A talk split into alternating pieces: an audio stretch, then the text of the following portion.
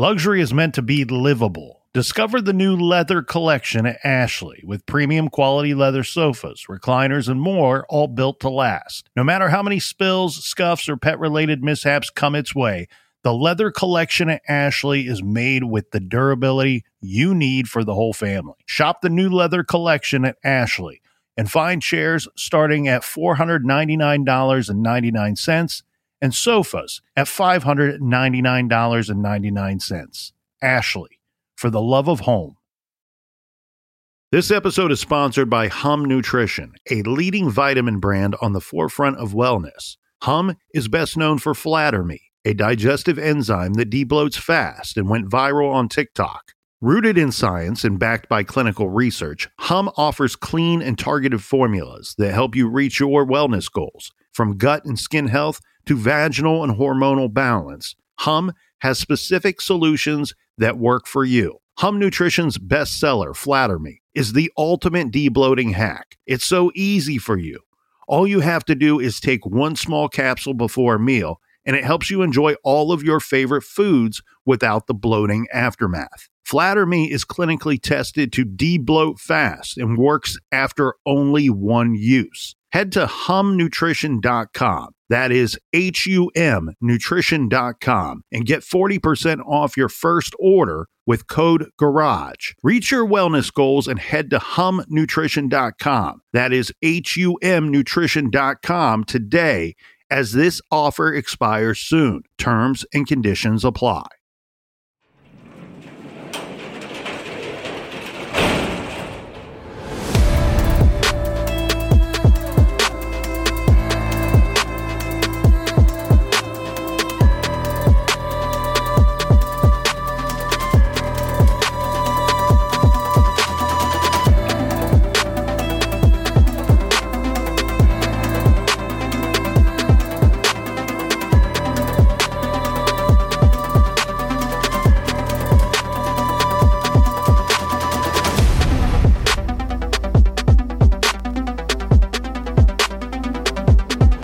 Welcome to True Crime Garage. Wherever you are, whatever you are doing, thanks for listening. I'm your host, Nick, and with me today, I have a very special guest, all the way from the home of the NFL champions, Kansas City. But before we get to that, how about a little of this?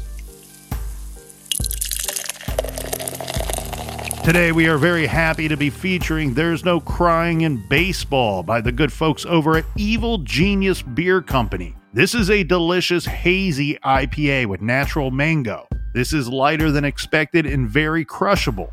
It's hazy and at the same time refreshing. It's in a league of its own. Garage grade, I have always had a fondness in my heart for the peeps over at Evil Genius. So, four and a quarter bottle caps out of five. And we have a couple of beer shout outs to get to. First up, a big cheers to Amanda in the Windy City, living it up in Chicago. And last but certainly not least, we have Kaylee, who is on active Air Force duty in Omaha, Nebraska, but originally from the great Believe land, Ohio. Cheers to you, Kaylee, and thank you for keeping this country great and safe. Both Amanda and Kaylee helped us to fill up the old garage fridge this week by contributing to the beer fund, and for that, we thank you. And speaking of beer, if you can get to the greater Columbus area, come on out and have a beer and a conversation with me and your good friend, the captain, at the one and only Brewdog Dog Tap, April 29th. Tickets are available at truecrimegarage.com. And as the smart people say, that is enough of the business. So gather around, grab a chair, grab a beer. Let's talk some true crime.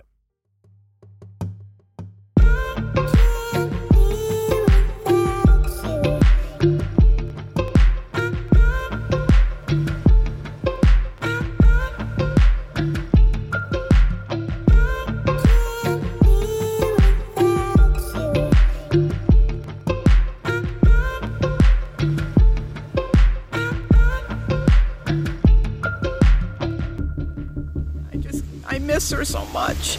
Kim Brown, back at the place where her daughter was killed three months ago today. I wish we'd have answers. I just can't understand. I just can't understand how this could have happened. Tuesday, June 4th, around 5:15 in the evening, 33 year old Kate Brown and 40 year old friend Carnell Sledge sitting on this park bench when they were shot in the heads. The killer vanished without a trace and has not been identified. We have no idea who did it. We have just no idea. And that's upsetting. That's horribly upsetting because Kate and Carnell aren't here now as a result of this abrupt, violent act. I mean, and why? Kim says she believes Metro Parks police and the FBI are doing all they can as they actively investigate. It does pose new difficulties so with each passing day. FBI Special Agent Vicki Anderson says detectives want to hear from anyone who was in the park that day or who has heard anything that may help. She says it's still unclear if the killer knew the victims. The people that were in their circles, you know, who were they talking to? Um, who did they last speak with? Their family, their friends, people online. The, we've run all those things. Uh, we continue to work those angles, but the stranger possibility still exists. The Metro Park says police have upped patrols in the area. Kate's family putting up signs pleading for tips as they await answers. This couldn't have happened totally in isolation. Somebody knows something. And I'm hoping somebody will step forward.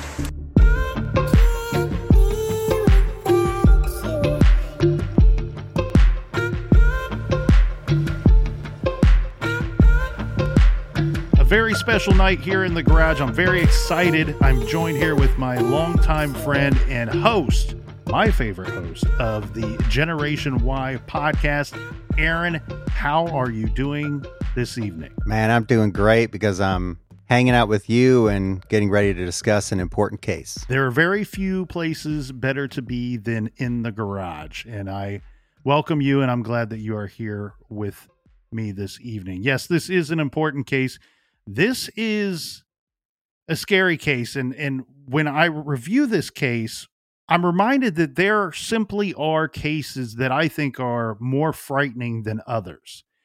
And here, what we are talking about tonight is a double homicide that takes place in broad daylight in a public place. So it certainly makes one take pause and really acknowledge that unfortunately, this terrifying situation could happen to any of us at any time. And unfortunately, no one is immune to being a victim, and we can't keep our guard up everywhere all of the time.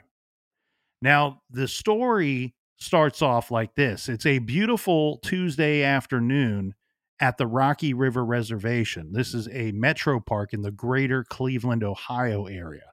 We have two good, wholesome people who were gunned down that evening. Now, this has become one of the area's most infamous unsolved homicide cases and an investigation that truly has no easily identifiable motive or suspect.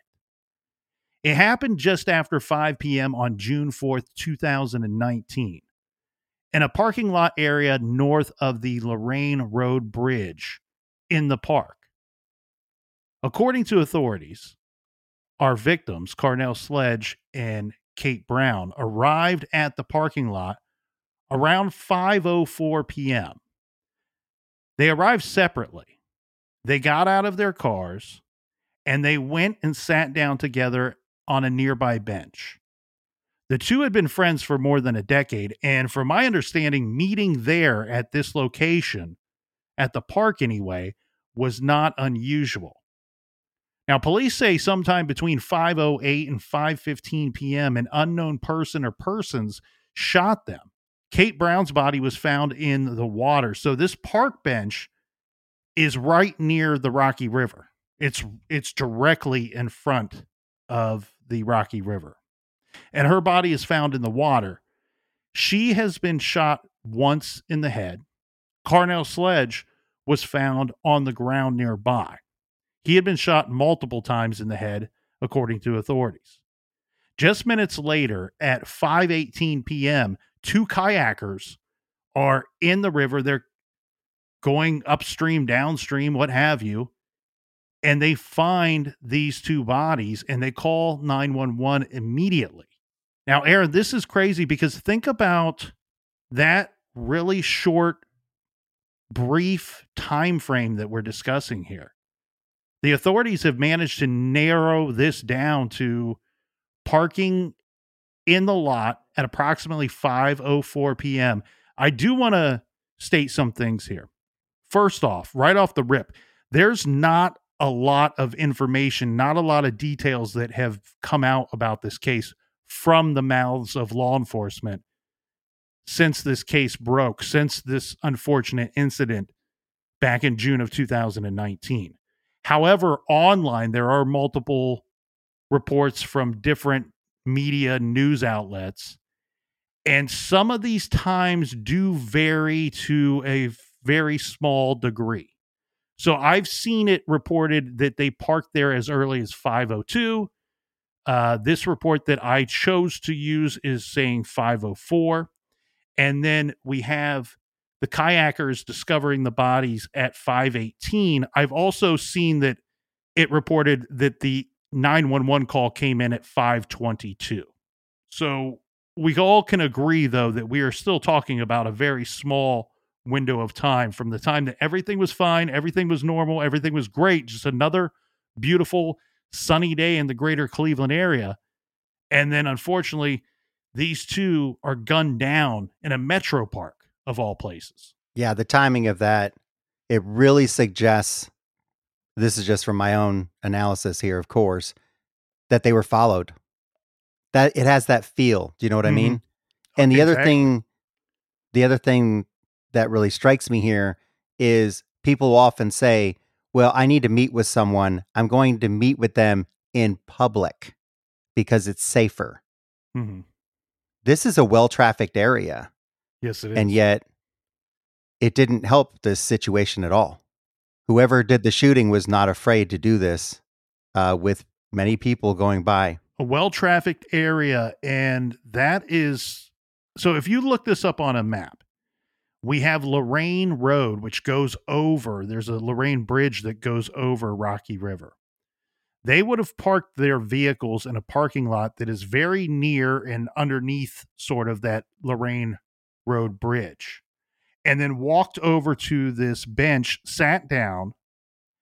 And the way that the crime goes down, the murders go down, as explained by law enforcement and the news outlets, is that it is believed that they were both seated at this park bench when the first shot was fired. Now, what's crazy to me, you say well trafficked area. This is not just well trafficked area. We're talking about cars going over the bridge. This there's multiple lanes in both directions on this bridge. Cars going over the bridge. We have people that are going to the park going to and from the park. It's June in Ohio. That day, I believe it was mid 70s around the time that they were killed. It was a Tuesday, which would give you a little bit less traffic that, as far as the park's concerned. But there's also the Metro Police. They're not housed too terribly far away from this location. The thing that shocks me here, and they've done about four press conferences that I could view and listen to throughout the years on this case.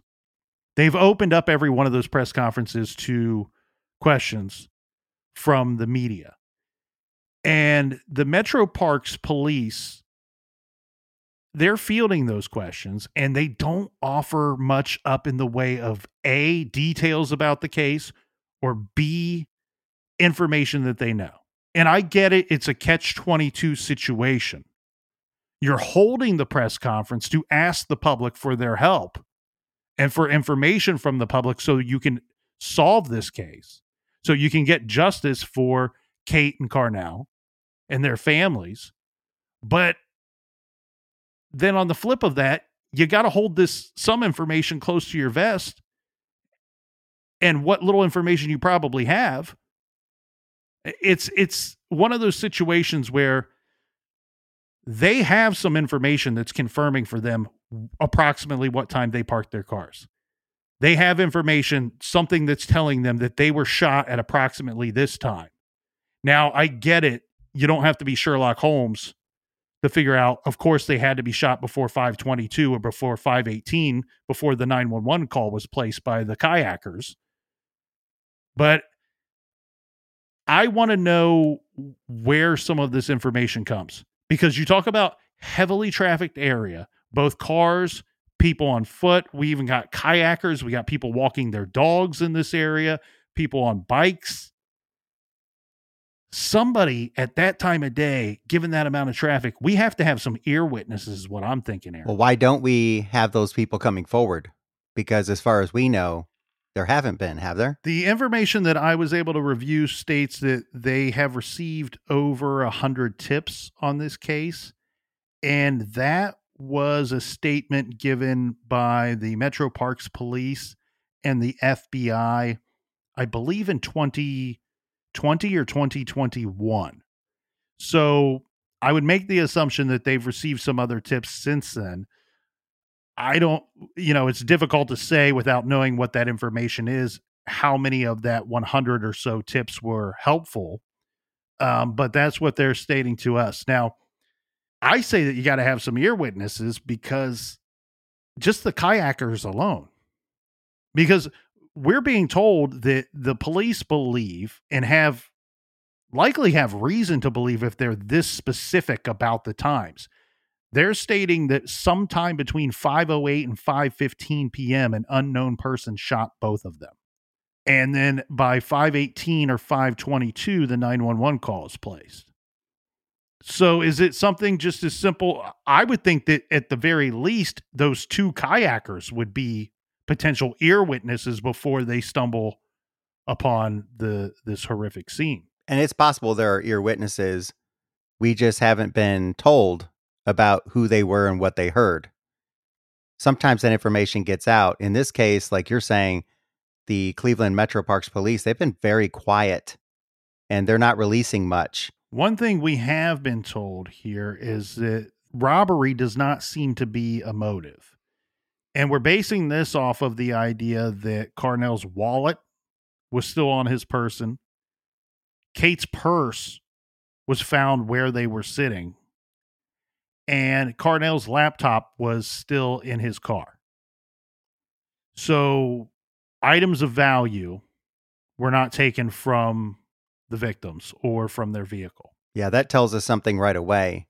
And when I was reading about this for the first time, when I first learned of it from you, it really struck me as the kind of case where it felt like a targeted attack. That's what's very odd about this case because we have some statements from law enforcement. They were very quick to say, we have no reason to believe the attacks were random. That's one thing they were saying right from Jump Street. They were stating they believed it was an isolated incident and that the general public or people going to the park were not at, uh, in any danger or at a safety risk. Now, again, you want to know what they're basing that off of, or if they're basing it off of anything at all, other than just sheer st- statistics. I mean, most. Or could it be something else, Nick? You've Yeah. seen the movie Jaws, yes, I have. and you know that was part of the film where someone gets attacked and killed, and they're reassuring all the tourists, no, it's fine. You know, don't worry about it. It won't happen again. Exactly. And that's what I wondered. It, were they basing that off of, well, the statistics will tell us that most homicides, the overwhelming majority of them are isolated incidents. Person A has a beef with person B and attacks or kills them. That's usually how these things play out. But that's reasonable, isn't it, given the timing of this? I mean, this one of the questions early on was was Kate headed towards the river just because she was wandering away for a moment to look out? That didn't seem likely because they hadn't been there long enough, right? That's something that might happen if they had been there for 25, 30 minutes, but not if only for what, three, four minutes? No, she was probably trying to get away. I agree with you. And and you're exactly right, Aaron. That's that was the speculation or at least it, it wasn't law enforcement statements, but that was the speculation that was coming out earlier in, in this case and in the investigation. There were people saying that Carnell was seated at the bench and that Kate was up either looking into the river, maybe skipping a rock or something of that nature. Carnell is shot and killed, and then Kate is shot and killed and falls down the it's it's of course a little bit of a, a ravine like into the into the river there so this river like like all it fluctuates in depth but it's it's rather wide and at the time of the homicides the water was pretty shallow. And so when you see you can check out news stories online news stories of this case and in the more recent ones the river's quite higher at the time and the park bench looks like you're like two feet from the water but when this when these homicides took place the river was rather low and it's my understanding that she fell down into that that space into the dirt just before the water and so unfortunately her body would be extremely obvious to those kayakers as they were coming by. There are so many questions. You can literally come up with multiple scenarios of what could have happened. Uh, just because I think she was trying to get away because Carnell was suddenly shot doesn't mean that's exactly how it happened. We don't know. I'm just basing it uh, off of the timing of everything. You also could question if she fell down and would be more exposed to other people, perhaps that meant the shooter didn't have time to do anything else and had to leave. Yeah. So, one thing that's come into question here is the nature of the wounds. And we do have some information from the Cuyahoga County medical examiner. This is Dr. Tom Gilson, Dr. Thomas Gilson. I've personally met Dr. Gilson on a couple of occasions. So, the nonprofit that I work for, the Porchlight Project, we have worked hand in hand with the Cuyahoga County Medical Examiner's Office on a couple of cases. This dude is a stand-up guy. You know, we we look at these cases, you and Justin, the captain and I, we look at these cases, a new one every week. Sometimes they're unsolved cases. And when you have a case that goes unsolved for a year, two, three, this one coming up on four years now, you do question the investigation. And I think that's fair to do so. I mean, citizens do. Why can't podcasters do it? So I think it's fair to do so. I will give my humble garage opinion here on this gentleman. If there is a problem with this investigation, it's not coming from Dr. Gilson. I've, as said, I've met with him several times. When you talk about level of give a shit, go ahead and put that at 100 for Dr. Gilson because he has personally taken out time of his busy workday and and spent time and resources from his office to meet with the Porchlight Project on several cases, that being of some unidentified persons, unidentified remains, and even a homicide, a couple homicide cases. So this is somebody that is willing to go the extra mile and and meet with with some people that are eager to help and assist in some of these unsolved cases. So uh coming from his office, the reports that I've seen state that Carnell Sledge unfortunately died of multiple gunshot wounds to the head. And to be a little more detailed about that, most of the reports state two shots to the head. Katherine Brown or Kate Brown, the reports are that she suffered one gunshot wound, which killed her, and some of the reports state that it was a singular gunshot to the head. Yes, and so when you and I had spoken about this uh, about a week ago, you thought that that told you something. That Kate was shot once while Carnell was shot at least twice.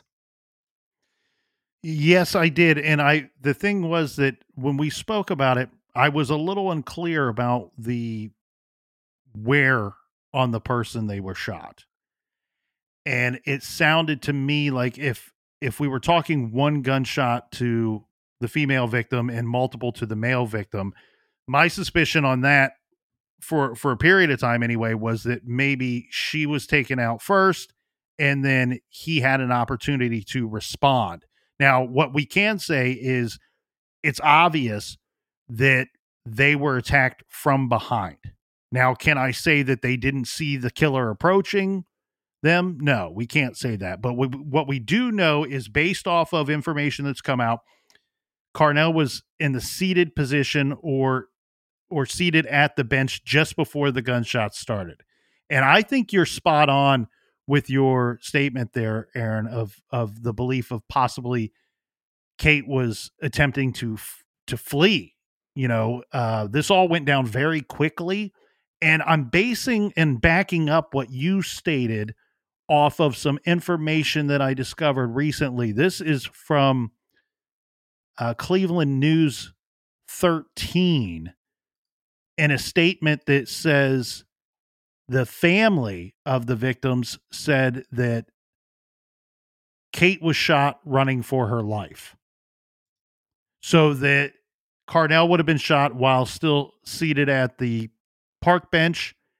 And I don't think she was up by the water. I think she was sitting right next to him, had a split second to react. She got up and started to go, and it's still a shot at relatively close range. The momentum carrying her forward and pushing her close to the river, falling over that that that it's a maybe a few feet, a bit of a ledge there leading down to the Rocky River. Yeah. So once again, I think we need to talk a bit more about the timing because one of the things I learned was that this was after five o'clock and Carnell wasn't supposed to be at this location, at least according to his family.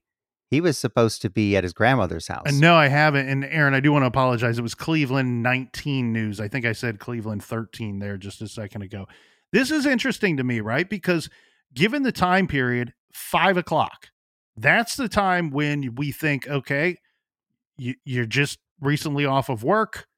Uh, what is this meetup here for? And there there's been a lot of speculation by the public as to what this meetup or rendezvous would be for. And law enforcement has been pretty clear, and the families, both families, have been very clear. These two knew each other. They knew each other for an extended period of time, had known each other for 10 plus years. I've even seen statements that it was not uncommon for them to meet at this. The statements are this location, but can we say this very park bench? No. Um, I think we we should probably generalize generalize that a little bit more and simply say it was probably not uncommon for them to meet at this park. What's interesting to me though is a statement from Kate's family that said that she frequented the park uh, with other people as well. So that would lead me to believe possibly this was a location of her choosing. Right. So if we put that together with, uh, again, this is just speculation, but if Carnell was supposed to be over at his grandmother's place and people were trying to reach out to him, asking where he was, why are you not over here? This might have been something set up not too long prior to when they got there. This might have been a last minute thing, and that would make you question why were they suddenly meeting at this park?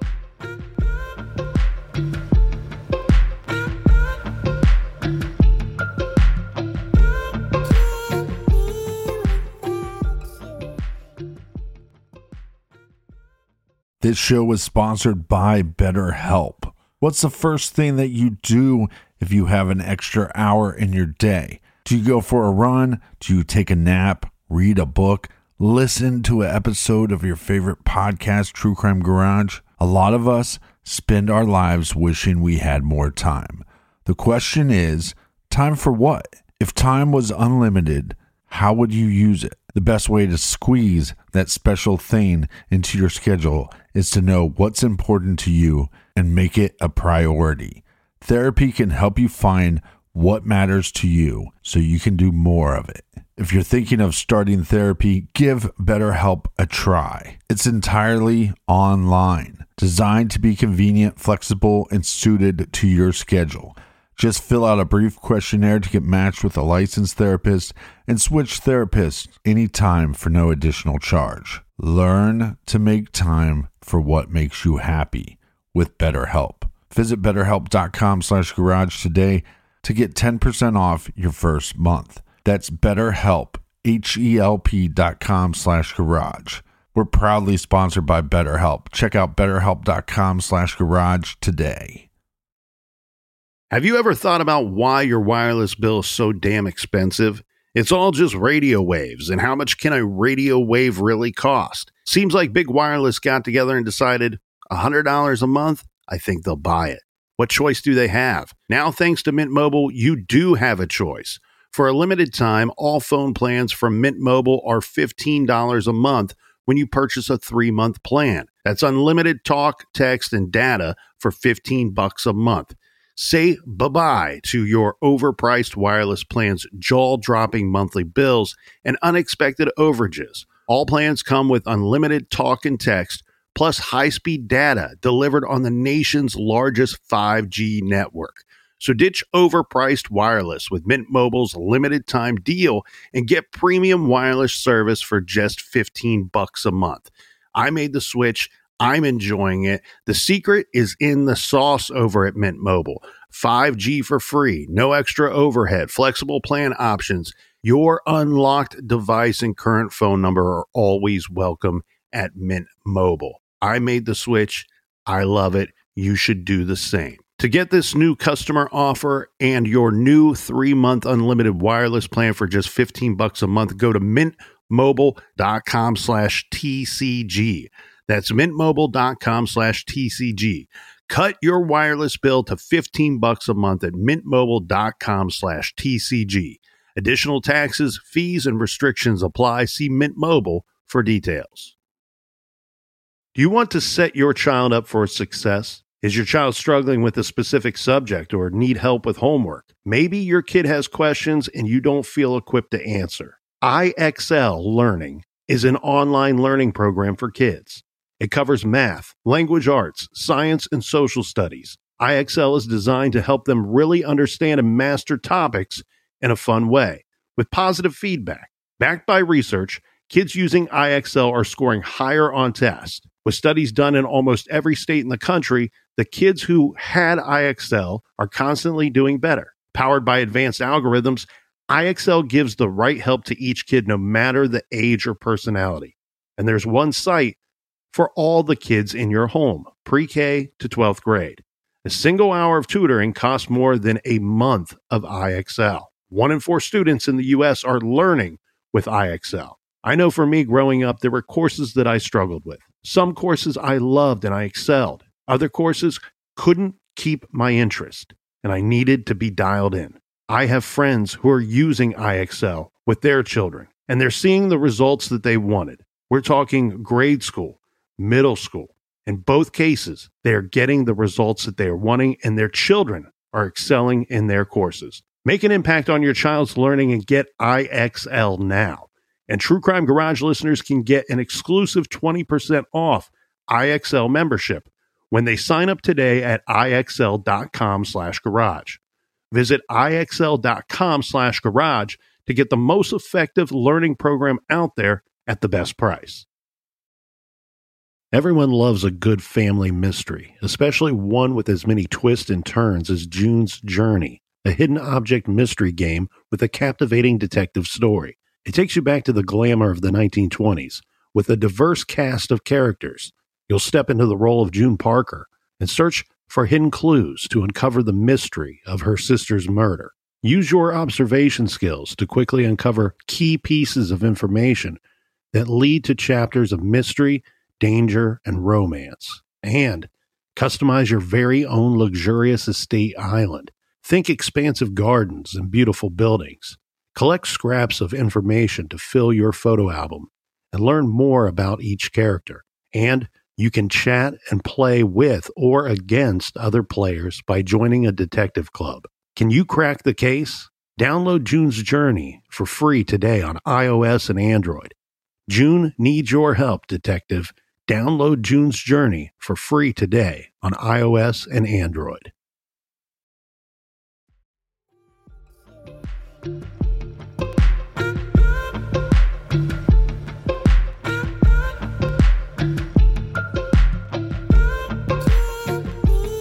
So, for those unfamiliar with the case, Carnell Sledge, age 40 when he's killed, he is an African American man. Kate Brown was age 33 when she was killed, and she is a Caucasian woman. This has caused some to speculate could this be a hate crime or or something that is race related uh, or or a racist motivation because I think what's weird about this case to me it feels like while we have very few details and limited information I look at this thing and from from the first couple of weeks till where we sit today I still feel like we're talking about only a few scenarios that are that are likely here. That if it was somebody on foot or on bike or some random person in the park, I see it, it, would have to be some kind of racially motivated homicide or some kind of thrill kill. Or if they were targeted, as we're led to believe by statements from the FBI and the Metro Parks Police Department, then I'm with you. Given the short window I mean, they're only there. They're by uh, law enforcement as little as they're telling us. The one thing they are telling us is they were there for. Uh, let me pull this up right in front of me because I want to make sure I hit this out of the park. They were only there between 502 and at at the at the greatest 502 to 515 and they're shot and killed or the shorter part of that would be 504 to 508. And they're shot and killed. Has to mean that, that, that one of them were followed there. We know that they arrived in, in two separate vehicles. I'm making a guess here that they were coming from two different locations. Somebody had to be watching one of these individuals and and track them there and not only tracked them there, but went undetected. You would think they would had to have gone undetected to Carnell or Kate. Right. It. I really believe that they arranged to meet there last minute because he didn't inform anyone he was changing his plans. Uh, his grandmother was Audrey Corey, and by all accounts, that's where he was supposed to be. Was with her. He took good care of her. This mm-hmm. guy was known to be very caring Mm-hmm. Um, I mean, he worked with special needs kids at Empower Sports, and it was all about letting anyone play sports. You know, I, when I was younger, I would try to play sports, and I was always the last one picked because I was so scrawny and I wasn't very good at sports. But uh, you know, at his program, it didn't matter who you were, you could play basketball. Do you know what I mean? Everybody could participate, and so with as caring as he was, I, even his own mother said uh, that he was a, a loving man. He was a God fearing man. He wasn't perfect, but they were proud of him. And and Kate Brown, everyone vouches for how wonderful she was. These are, like you said, wholesome people, longtime friends. What would cause them at the last minute to decide to meet at the park like that? Were they just going to meet and talk for a few minutes because maybe Kate had something she wanted to tell him? Maybe she was feeling emotional. Maybe something happened and she needed to talk to someone. And he said, Why don't we stop by the park and we can talk about it before I head on to my grandma's house? Right? We don't know what it was. Uh, the speculation could take us many places. But what we do know is they were good enough friends that if one of them said, Hey, could you meet me at the park? I want to talk about some stuff or whatever, they would both go to the park. That wouldn't even be a question, right? No, it wouldn't be a question. I don't think so, given what we've heard from Kate's family that she frequented the park. Um, her father said that it was a place that she would often go to meet her mother. And what where my inquisitive mind starts to go is, well, what what would it be that they needed to discuss in person and in this setting rather than over the phone or through text? And the other thing too, given the timeline of what we're being told of, hey, we've narrowed down the time of death to this short little window here. We're not telling you that we have any eyewitnesses because if we had an eyewitness, what we would have is a a suspect description. And I know what you're about to jump in and say, and we can circle back to that here in a minute. but but to be frank here in the early goings of this case and investigation we're not told that there is any eyewitness right?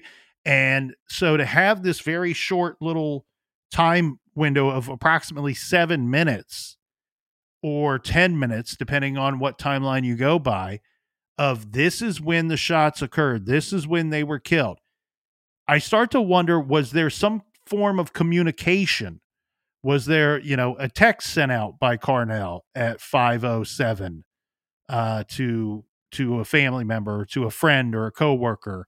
And so they know okay carnell was alive and well at 507 because he sent out this text message.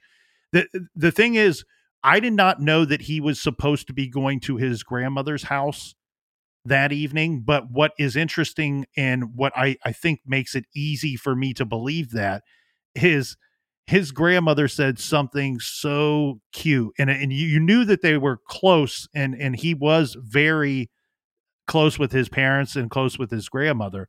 But one of her statements was uh, talking about her grandson was he loved to eat and I love to cook. And she said it with with this beautiful smile and um, so it makes perfect sense that Carnell was on his way to see grandma that evening uh, who knows? Did he need to be there at five thirty? Did he need to be there at five? We do know one thing. I do know based off of some statements. Uh, he was working as a an, an audio technician, audio visual technician for a company. Crescent, uh, Crescent. Crescent. I'd have yes, Crescent. Thank you. And he, a person that he worked with who he interacted with that day, the day that he was killed, said, We, we spoke. Everything seemed normal. He was his happy go lucky self. Uh, he was always a joy to be around. No different on that day. We discussed uh, an expense report or something of that nature, something very much work related. And that person went on to say Carnell would have left work that day sometime between 4 and 5 p.m. This is at Crescent Digital. Yes. So I, you know, so he may have gone from work to meet up with Kate Brown. Yep. That's what we're guessing here, right? Mm-hmm.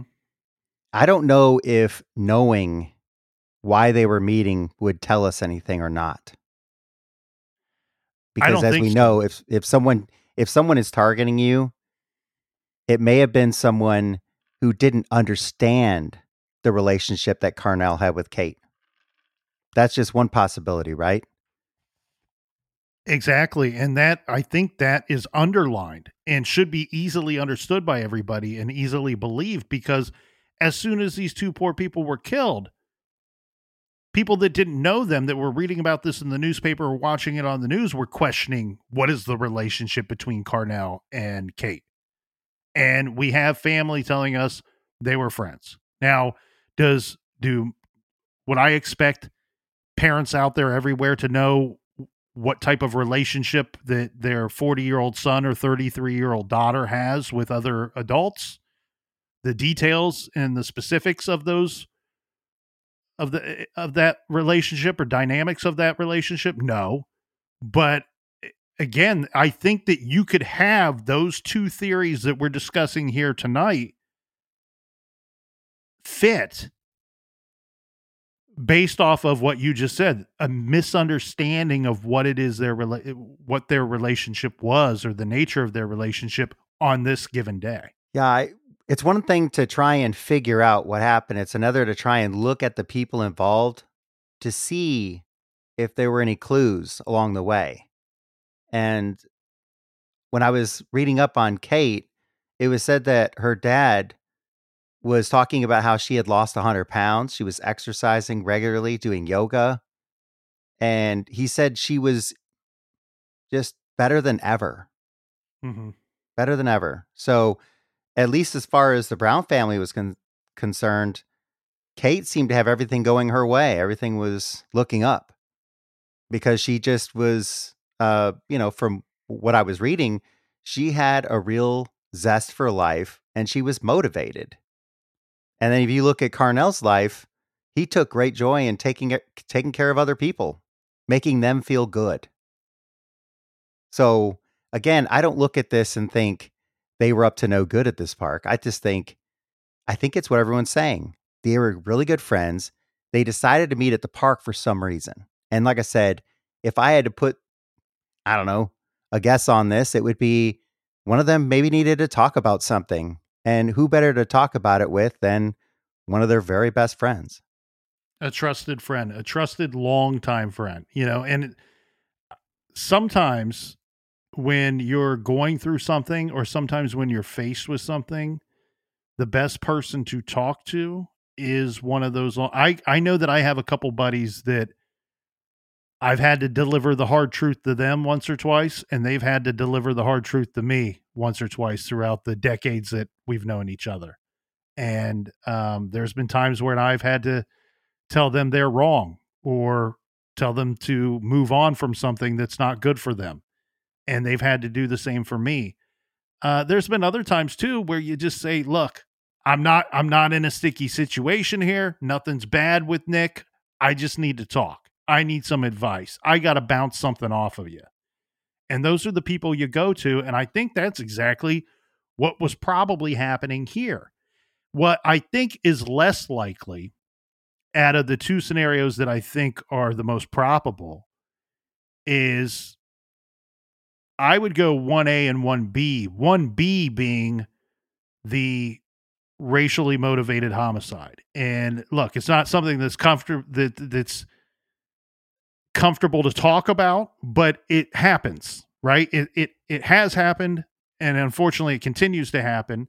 There will always be hateful people in every country everywhere. But we also have people that do kill for the thrill of it. I don't think with with given such little information, I don't think it's easy for us to rule out those possibilities.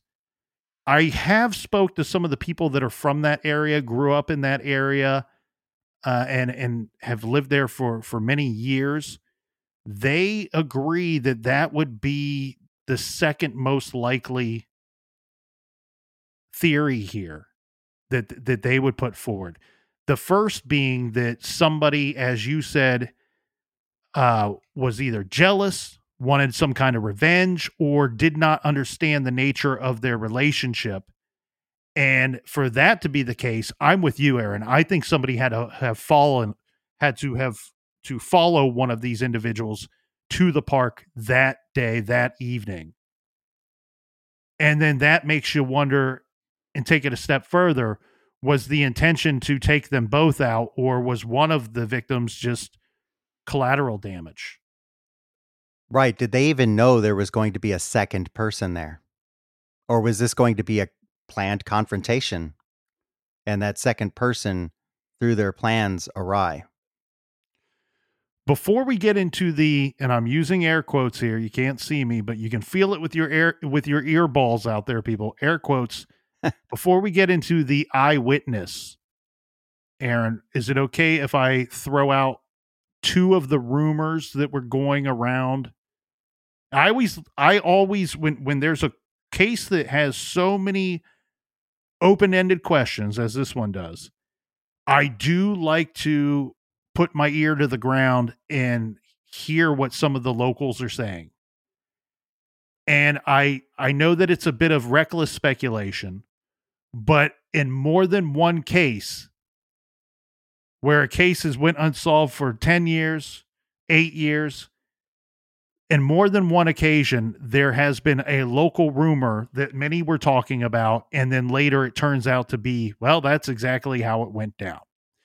Um, so in this case, I don't know if these rumors have reached you. I'm, I'm obviously proximity wise quite a bit closer to the case being here in Ohio than than you are in beautiful Kansas City, home of the the greatest quarterback known to man, Patrick Mahomes.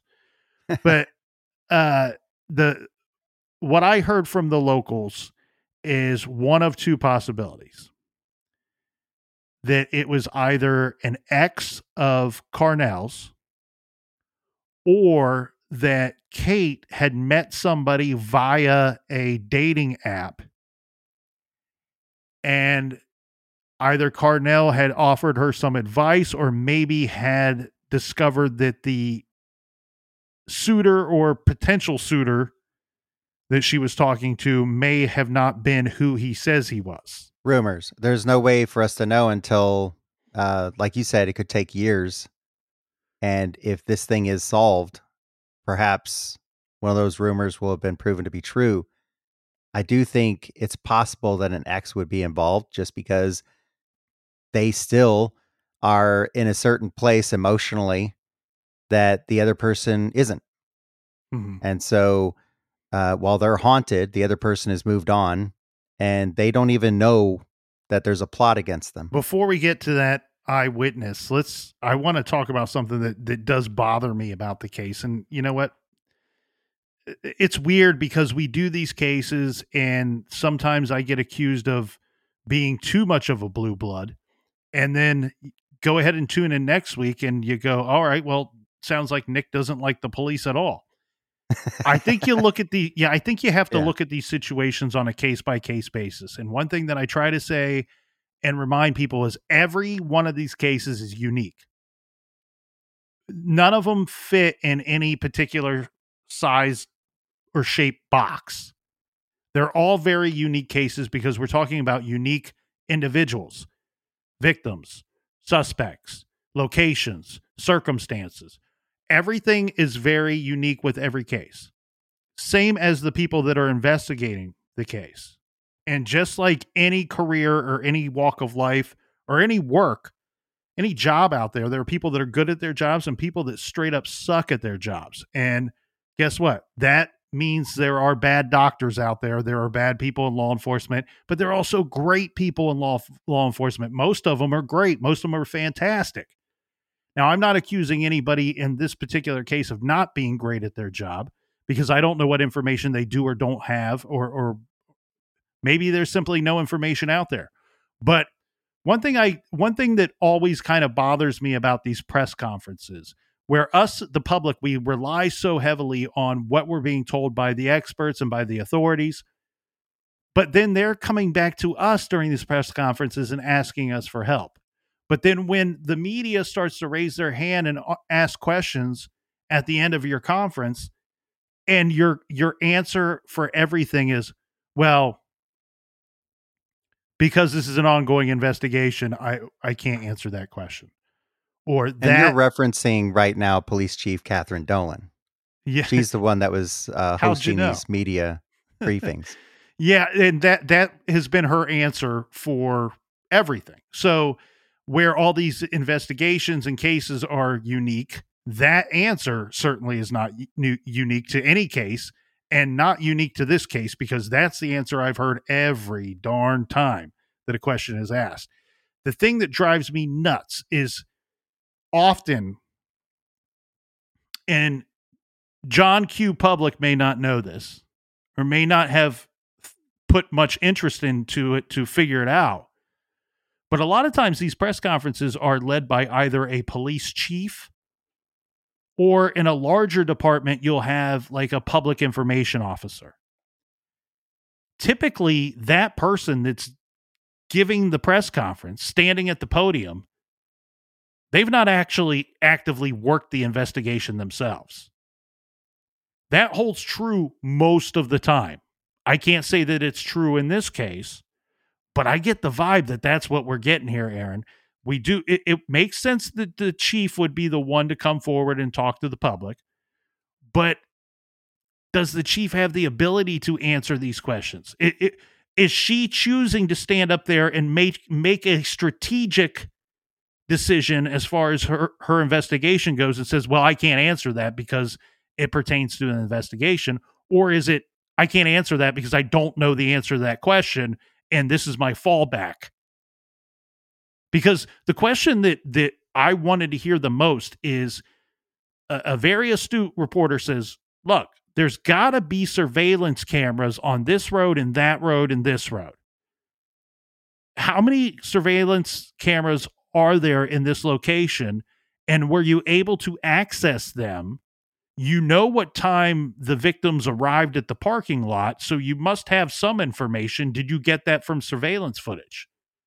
Answer Well, that pertains to our investigation, so I cannot answer that question.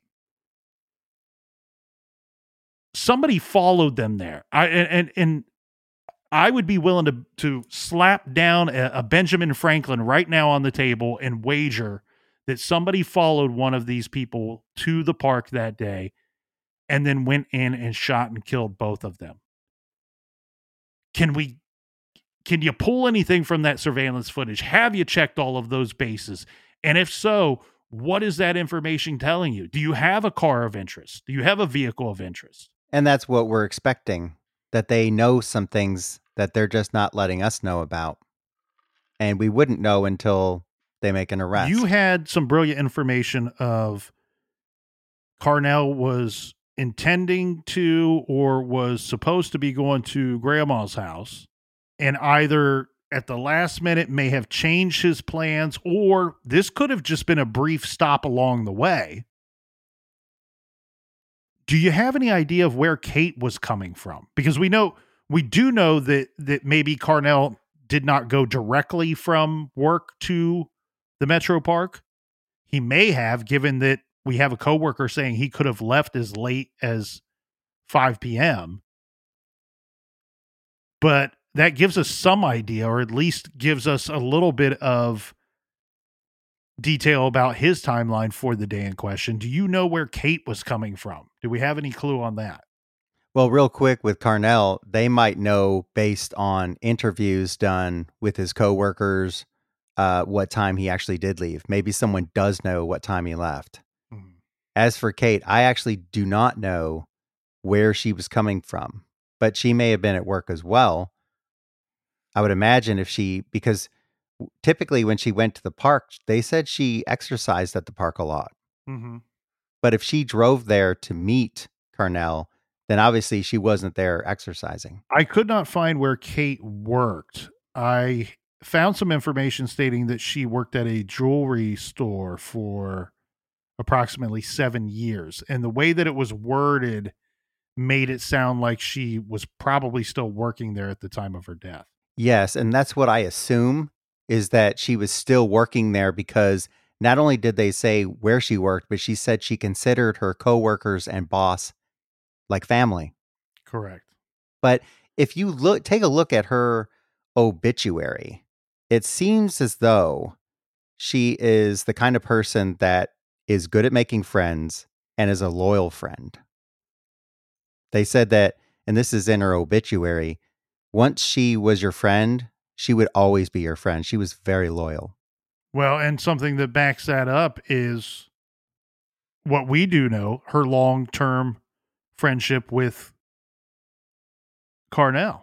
If Carnell was coming from work, Aaron, what I'm showing here is if he was at the home office, uh, this would have put him about a 12 mile drive from the home office to where his vehicle was parked. So about a 20 minute drive if that was in fact where he if he came directly from work. It would it would appear to me given the statements of he would have left work between 4 and 5 p.m. that only leaves a very short window of time for him to have stopped elsewhere along the way. So that's where this is at, right? I mean, we know that the Metro Park police have investigated this. We know they have had assistance from the FBI. We know that once the shootings occurred, that the park was checked for evidence, but the only things that they admitted to finding were several shell casings from a weapon. And they didn't seem to really want to comment about the footage that would have come from the cameras in the area. They didn't want to talk about the footage that would have come from the cameras. The shell casings would tell us what because we we don't we don't have information about the gun that's released to the public. We're not told what caliber or if more than one gun was used. We can assume that it was not a revolver that given that they found shell casings at the scene you had found a report that stated three shell casings. That's what I've found in all my reading. It seemed the most consistent bit of information regarding the shooting, as far as evidence found, were several shell casings, which are three, um, or you might say a few. uh, a few shell casings, three shell casings found there. But um, and that Yeah, goes along it. with some of that goes along with some of the reports that he was shot twice and she and, uh, sorry that Carnell was shot twice and Kate shot once. Now, right. But I recall you saying you wondered if he was the target yeah, and so that she would be a witness who needed to be stopped. I I wondered that, and I think you could argue both sides of the coin. And people put and and dumb people like me put a lot of psychology into the way that these crimes go down. But a lot of people would suggest that that one of two situations. He would have been shot first because he was the target. Or you could argue because he's the man and poses the bigger threat to the shooter that you eliminate the threat first and then take out the target. I would definitely suggest people look up pictures of Carnell Sledge. That would give them some idea of why he would have been shot first. And that you're correct. Uh, if you're, well, when perpetrators shoot people, they often try to take out the person who poses the biggest threat to them. And I would say Carnell would have posed a threat. And keep in mind the way this goes down, the way that we are kind of explain that it went down or the way that we have to put these pieces together would lead you to believe that they that either he was seated at the bench or they both were seated at the park bench when the first shot was fired. And so if you are the perpetrator or perpetrators and you have the ability to sneak up behind them, you would unfortunately get to choose who you're going to target first. And as you just said, look up pictures of Carnell and and given his background too. I mean, he's he's an athletic looking guy. He's a guy that looks to be in good physical condition.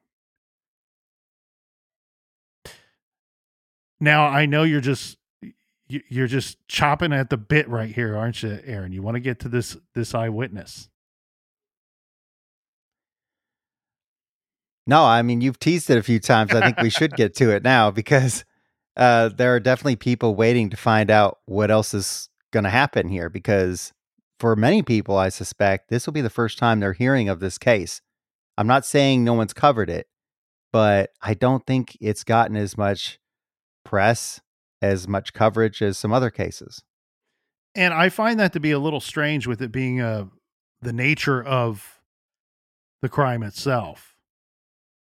And I I get it. They don't think it's random. They think it was targeted. Nobody else should be afraid to go to the park. I get all that, but look, I mean, okay, then Metro Parks police solved the case. Prove it. And I, I'm I'm not gonna look, I not gonna hold back here, Aaron. I'm a little concerned that the Metro Parks police I, I I reviewed something that stated that the FBI took over the case at some point. I don't believe that to be true. That looked to be more to me to be somebody's speculation on a message board somewhere. It looks to me like the Metro Parks police are still the primary investigators on this case and the FBI is assisting them. There is a local office there in Cleveland, so that is helpful. But the way that I see this going down, and from other cases I, that I've reviewed, you typically have the primary, and then the FBI who says they're assisting. It's more of a hey, we check in from time to time and see if they need anything, or we sit down and have a meeting every month or every or quarterly, and put our heads together and see what comes about. I'm not going to lie, and I feel bad saying this. uh, on a microphone where it's being recorded. I don't feel great that it's that the primary on this is the Cleveland Metro the I'm sorry the uh, the Metro Parks Police. The police chief says it herself there in the in the conference in the first news conference. The parks are a very safe place. We've not had a homicide in our metro parks for over two decades. Well, I don't know how much confidence I have in your experience in investigating these matters, these very serious matters. Now, if it were a situation where I was worried about if people were walking their dogs on a leash or off of a leash, I feel very confident that the Metro Parks police would straighten that situation out. But this is that's not what we're talking about here. So, do you want to play garage guy and lead us into this eyewitness and let me play Generation Why guy? Or should we remain in our roles? Well, let's just see what I say. So there was a letter that came into the media, right? And it went to Fox 8 News. Mm-hmm. This anonymous letter was sent in and it went into detail about the person who had shot Carnell Sledge and Kate Brown. Now, they said it was a woman wearing a green hoodie, cuffed jeans, and black walking shoes. And it also said that this woman had words with Carnell before she opened fire. So Fox 8 News got this letter. They turned it over to the FBI. Now, this letter came in months after the murders, but in May of 2021, that's when Fox 8 released that letter to the public. And the FBI put out a plea saying, if you wrote this, please come forward. We want to talk with you. And they got lucky because within a week, a person showed up to talk to the police about it. Now, once again, you're wondering, what could we find out because the police have been so tight lipped? So I would say take this with a grain of salt because we don't know what they're doing here. Because in any investigation, you have to be careful about what you release. Sometimes they release nothing. Sometimes they release a lot, but they hold a few things back. The spokesperson for the police said that individual told us it was a premonition that they'd had several times, and they felt like it was coming to them and they needed to report it. It was nothing that they had seen. Yeah. And so this got the area in quite a stir, right? So when this news broke that they received an anonymous letter, and and and in fact, the way that the news broke, it almost implied that it was just an eyewitness that came forward, and then then shortly thereafter, you learn that it come it came via anonymous letter. They, yes, did release that letter, and when I reviewed it, the first thing that I thought was, this doesn't sound like a an eyewitness. And I know you've reviewed these for the Generation Why in cases that you've reviewed, the words and the way that they were describing things, and and in particular, I'll read one statement that was in the letter that kind of showed the cards to me that this was coming from a person that believes that they have psychic abilities. It says they ask a question to the investigators. Now, Yes, this was sent to the media and not to law enforcement. So it says none of my business, but none of my business by were sorry, I'm reading their exact words, which gets difficult. None of my business, I believe they're trying to say, but were the two talking marriage, meaning Carnell and Kate. Don't believe this was the motive. And correct me if I'm wrong on on any of these portions here, Aaron. And then they go on to say, I hit a snag. I thought I had a name, but who said the name wasn't Carnell or Kate? It was a white man sitting on the bench with sandy brown hair and glasses like Drew Carey. He was looking behind the bench at the woman and he said, quote, For God's sake, Amy, put down the gun. But the more the woman was talked to, the more agitated and irate she became the I hit a snag was the telling part to me. I thought I had a name. You hear that often when psychics are giving their reports. You know, I'm oh, I I thought I was getting a name or I last time I I had this vision I I saw a name or heard a name And so when immediately when I saw that, I thought, I hope this psychic, this air quotes witness comes forward to clear up that they weren't actually there that day. But how do people respond to this? How does law enforcement respond to this when someone is coming forward with a lot of information, but then it turns out they dreamed it or had a vision of it? It's the whole, oh, I thought I was getting a name or I thought I was getting more information, then suddenly I lost it. But I do have this much. Well, you want to know why they came forward. And so you if you are this person, you've just opened yourself up to investigation. And one thing you do have on your side, one thing that I would say you have in your favor as looking less guilty than more guilty would be that you did, in fact, come forward and say, Hey, yes, it was me. I was the person that wrote that letter. And no, I was not there at the park that day. But I'm just trying to help out. And I've been having these dreams or visions or whatever and I can't shake them and I'm maybe I'm just a good person and I thought I could help out. They look like good people. I wanted to try to help. There's that possibility. There's also the possibility that and I would think that this would be less likely. I would I would think that the person would likely not come forward if they were trying to throw a wrench in the investigation. Um, but if it was a a man of color who was responsible, then of course somebody would throw out the idea that, well, it was this woman that looked like Reba McEntire uh, with a hoodie on. Uh, so yeah, it's it's one of the weird weirder ends of this case or weirder angles anyway of this case. And at first I didn't know what to to make of it. And I know that the the news kind of ran with this anonymous letter for for a portion anyway for several months. Well, I think they had to, right? They were wanting to report on this case. The police weren't giving them anything. This letter was the only thing really to report on at that point. Well, and the families wanted more attention to, and rightfully so, to their loved one's case. And I'm thankful to the media outlets that were choosing to run the story and remind the the people of this case.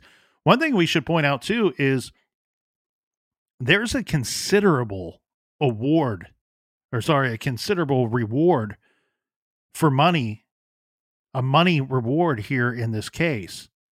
$100,000. My understanding, Aaron, is that 25,000 of that is being put up by the Federal Bureau of investigation and the other 75,000 is from the family. Yeah, I know that uh, at first the FBI offered a $20,000 reward. Crime Stoppers offered $2,500 for information. Um, later, of course, these amounts increased, including money from uh, the families. So yeah, it's a hundred thousand dollars. So when you have a crime like this that's so brazen, right? In full view of the public, or you would imagine, and this person got away with it so far. A hundred thousand dollars, you would think that would bring forth some more tips.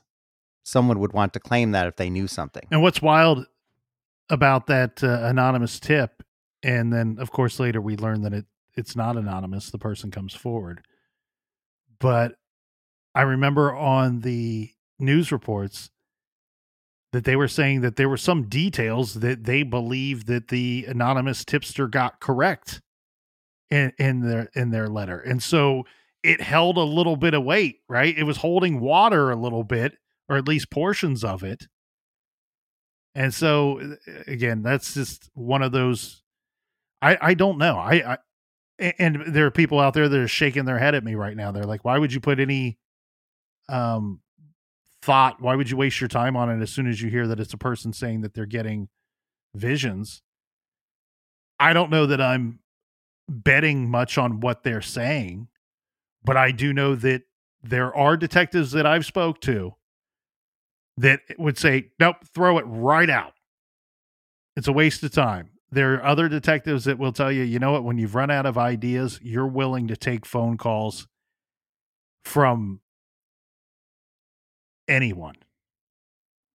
Tell me something that's outside of the box. Tell me something that I haven't thought of yet. And oh, by the way, tell me why you think this, or do you have any any information to to back that up?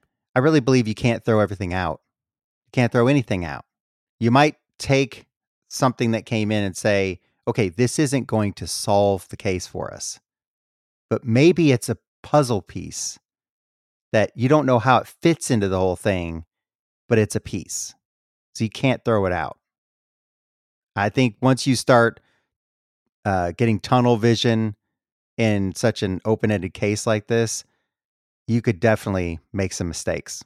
You also have to wonder, as a detective, when you look at something like this, why did this person have such a strong desire to to the point of it becoming a need that they had to reach out and communicate this information to somebody, even though it was a news outlet instead of law enforcement? Why? Why do they come forward? And it may simply be they believe that they're psychic. It also could be more of an emotional response.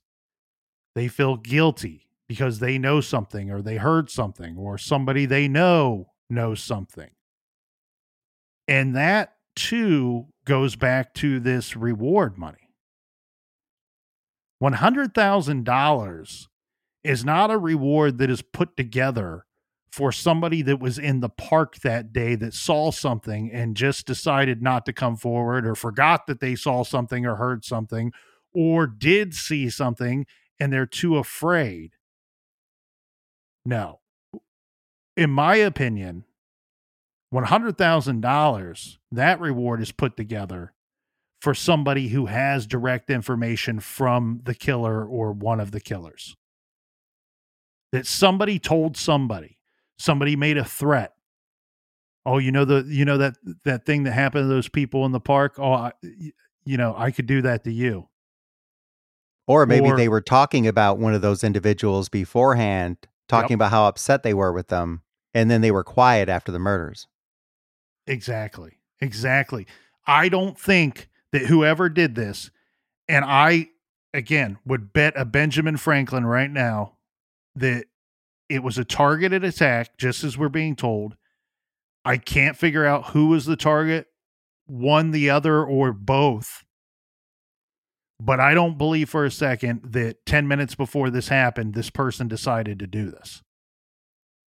I think this likely was something that was building. And as you said, they may have told somebody in advance. Maybe not that they're planning to go to the park. Maybe not that they're planning to take somebody out but that they had a beef with one of these people, had a big problem with either Carnell or with Kate. And damn it, they were going to do something about it. And so that's what this reward money is for. Um, so if you're out there and you hear this, stop sitting on your hands, come forward. You know, they have, we have multiple law enforcement agencies that you can reach out to. There's also a, dedicated tip line where you can be anonymous.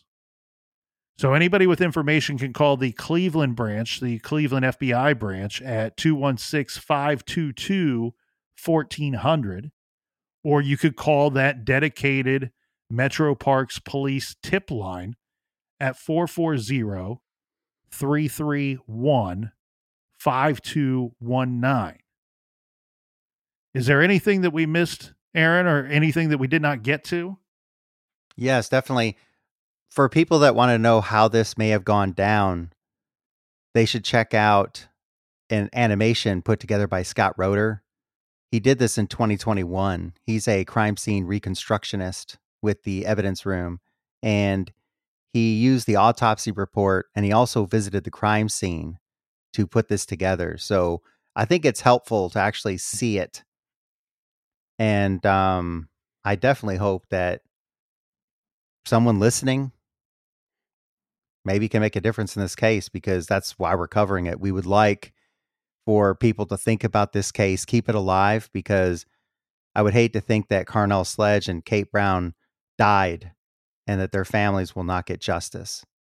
Aaron, I want to thank you for joining me here in the garage. It's always a pleasure, always a lot of fun. Um, given the circumstances, obviously, we're talking about these real life tragedies and the loss of these two great people, and these two families are suffering a lot still, and and need the public's help to to get some form of and some sense of closure. But I do want to thank you for joining me and and taking the time out. And I'm hoping we can do it again. Absolutely. Anytime, man. You just let me know. All right, take care, Aaron. Cheers. Cheers.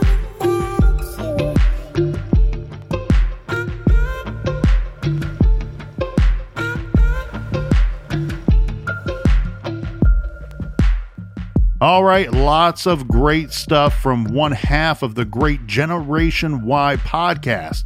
Our recommendation this week if you haven't already, go and check out the Generation Why podcast. Your earballs are going to love it. And when you're there, you just might find the captain. If you do, tell him I said hi. We will be back at it again next week. So make sure you stop by the garage and see us. And until then, be good, be kind, and don't litter.